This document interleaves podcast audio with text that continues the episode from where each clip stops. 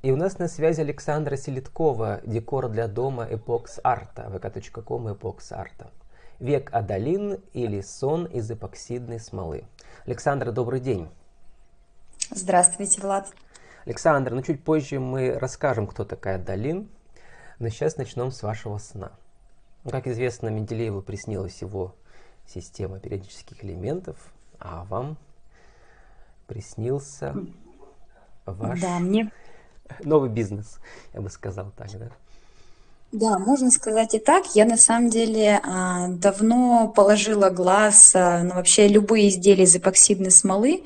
Меня изначально заворожило, заворожил процесс, когда, например, какие-то сухоцветы, одуванчики заливают в смолу, и они как бы в моменте замирают, то есть они не стареют, они не увядают, они вот такими остаются навсегда. А, вот это одно очень популярное направление создание украшений подобно, в подобной технике. А я еще видела, создаются как раз сервировочные изделия для стола, то есть различные блюда, сырные тарелки.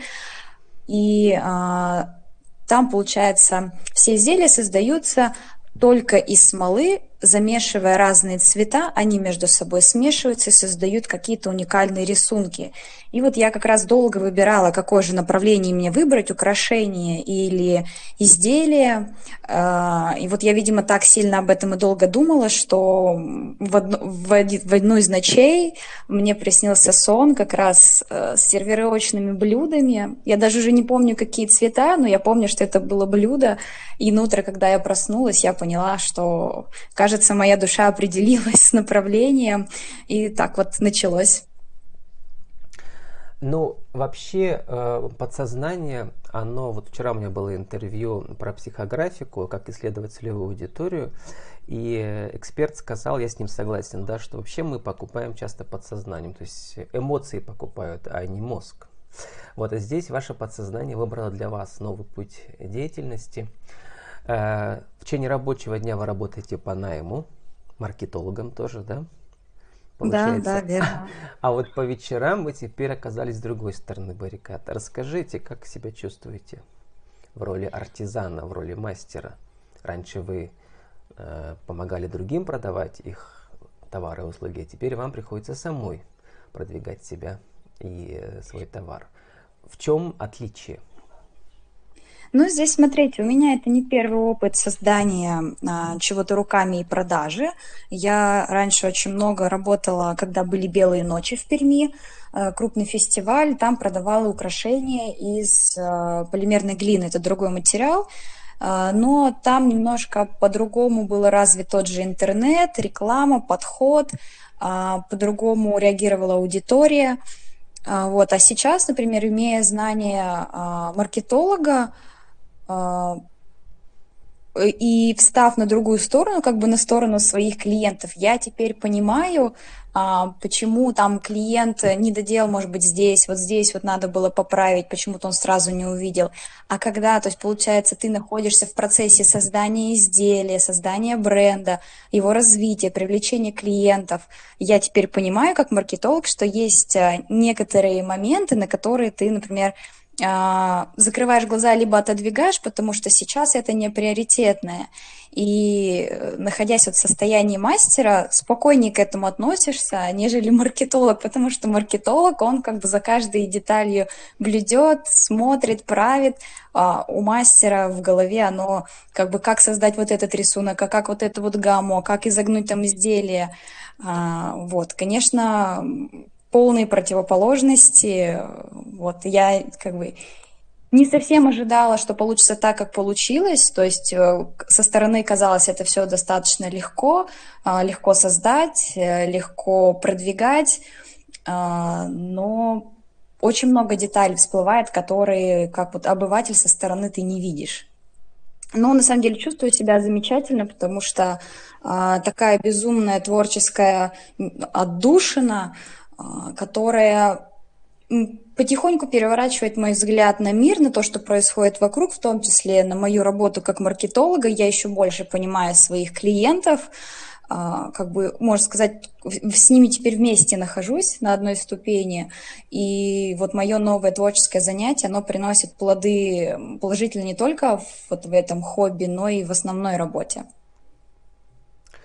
Вы придумали для себя очень такую, как бы, позитивную, что ли, да, э, ситуацию, потому что, работая маркетологом, у вас там есть такой большой фронт работы, есть стабильный доход, а здесь вы можете экспериментировать и тоже э, как бы такой творческий прорыв себе создавать, да. Вот, мне кажется, mm-hmm. это очень хорошая позиция психологическая, да, для для вас как мастера. А, Александра, чему вы как мастер теперь э, можете научить Александру как маркетолога? Hmm. А, ну вот, наверное, возвращаясь к моим предыдущим словам, что надо перфекционизм дозировать, он не везде необходим. То есть есть вещи, которые действительно можно отпустить, и от этого никому хуже не станет. Ни тебе, ни клиенту.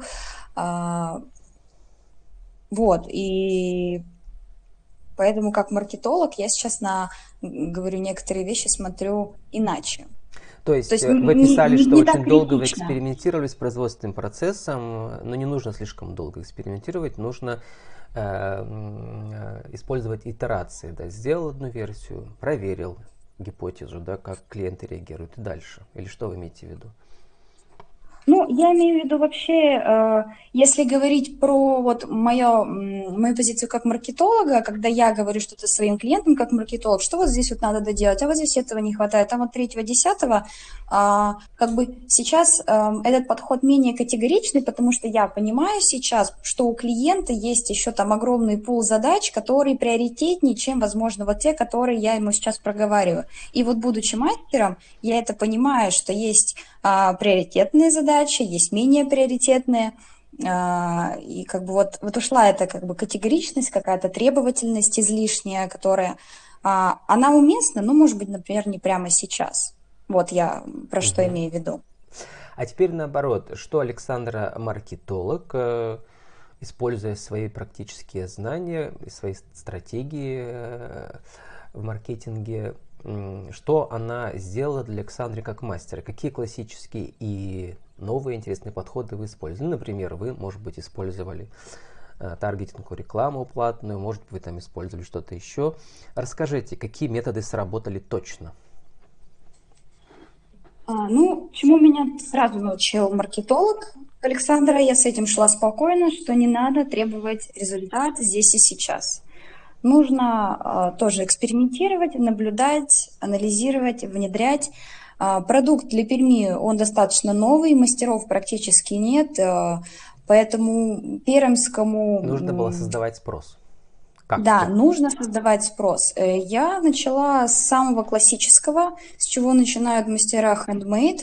А, это с ярмарок. Ярмарки – это самое лучшее место, где можно вывести продукт новый, показать его, именно не продать, а показать, объяснить и получить обратную связь, понять, чего а, не хватает продукту или позиционированию, а, где что можно доработать. Вот я была на двух ярмарках в апреле в семье и в столице, собрала прекрасную обратную связь, э, значительно доработала некоторые свои подходы, поняла, например, что бесполезно объяснять, почему цена у товара такая, э, ну, описывать там, что вот такой дорогой материал, столько долго времени это делается.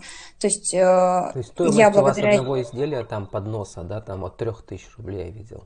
Да, да, ну, здесь суть в том, что не надо клиенту объяснять на материалах, что материалы дорогие. Ему надо доносить ценность, и только когда есть у него ценность товара, он э, по-другому относится к цене. Вот вот основные такие моменты. А что касается я... продвижения в соцсетях, что вы сделали, что сработало где? В Инстаграм, в ТикТоке, ВКонтакте, платные, бесплатные? Продвижение я с помощью Instagram. А, других блогеров, что у вас сработало?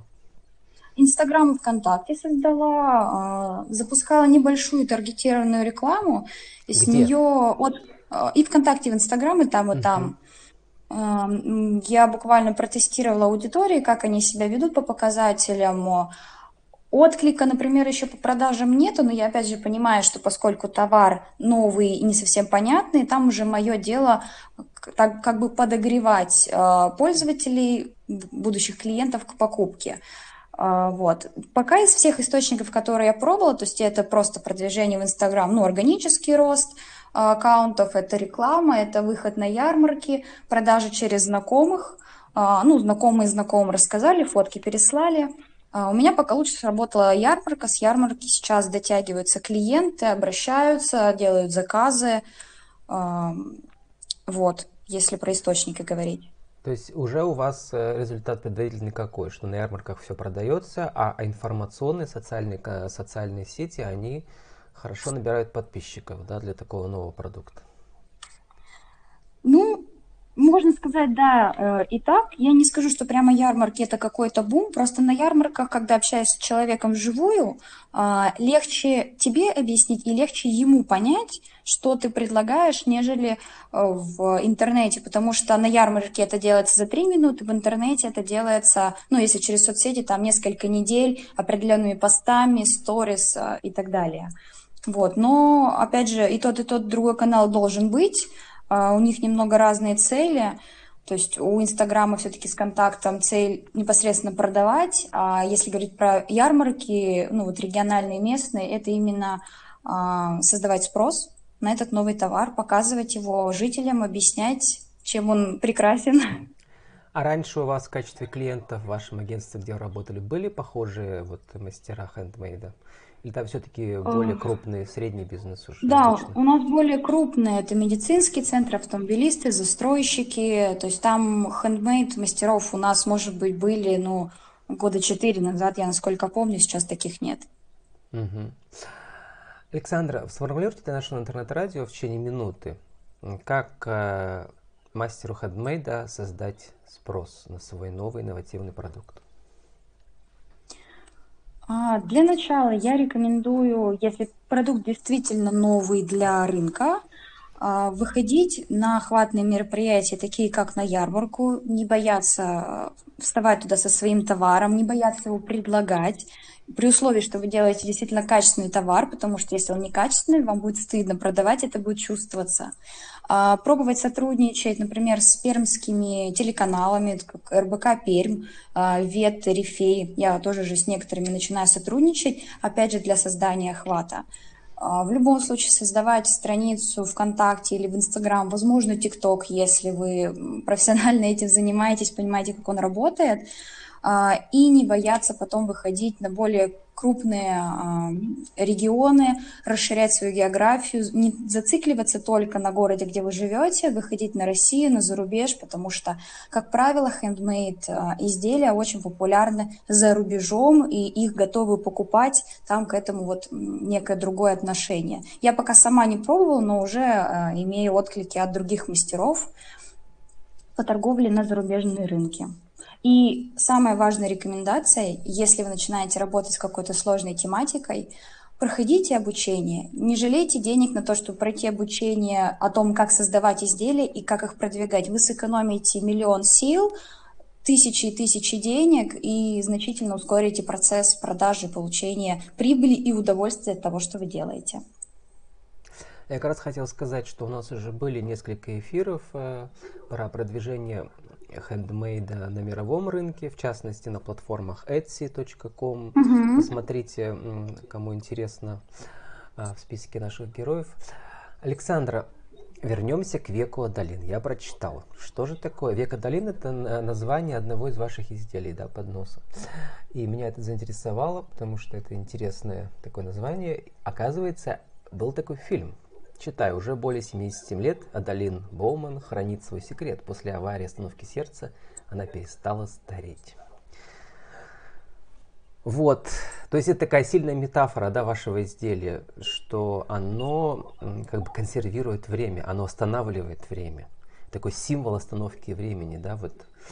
И я почему-то вспомнил, я всегда говорю, что такие интервью, которые я записываю, это как муха попадает в янтарь навсегда ваш голос, навсегда ваше видео, по крайней мере, пока работает, работает интернет, оно останется.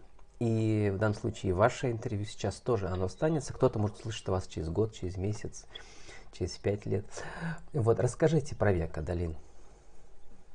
Ну, действительно, здесь была такая некая, некая у меня метафора про то, что а, в этих изделиях как будто бы в моменте а, все останавливается. То есть вот эти, вы знаете, закрученные а, цвета между собой, капли, там полосы, разводы, они как бы вот зафиксировались, и ты на них смотришь, и они как будто бы такие вот бесконечные, бездвижные, но при этом а, чувствуешь что-то глубинное, когда на них смотришь. То есть они живые, но при этом застывшие в моменте. А, вот поэтому родилось, да, такое у меня название, которое ассоциируется с бесконечностью, как бы с бессмертием, если так можно выразиться. Ну да, потому что когда человек творит, он бессмертен. Это единственный способ наш оставаться бессмертными, да, Александр? Поздравляю вас, вы теперь бессмертны. То есть э, некоторые ваши изделия могут вас пережить. Да? Я буду очень рада. Александра, 30 э, секунд на вашу аудиовизитку еще раз. Кто вы, что вы, какие товары, услуги, как вас найти? А, зовут меня Александра Селиткова. Я мастер по эпоксидной смоле. Создаю из нее сервировочные изделия для стола, для декора дома. А, меня можно найти в группе ВКонтакте в Инстаграм Эпоксарта.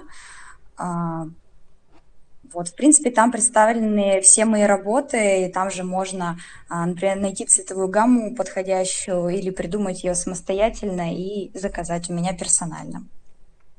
С нами была Александра Селиткова, декор для дома, эпокс арта, vk.com эпокс арта, век адалин или сон из эпоксидной смолы. Александра, спасибо, удачи вам. Вам спасибо, до свидания.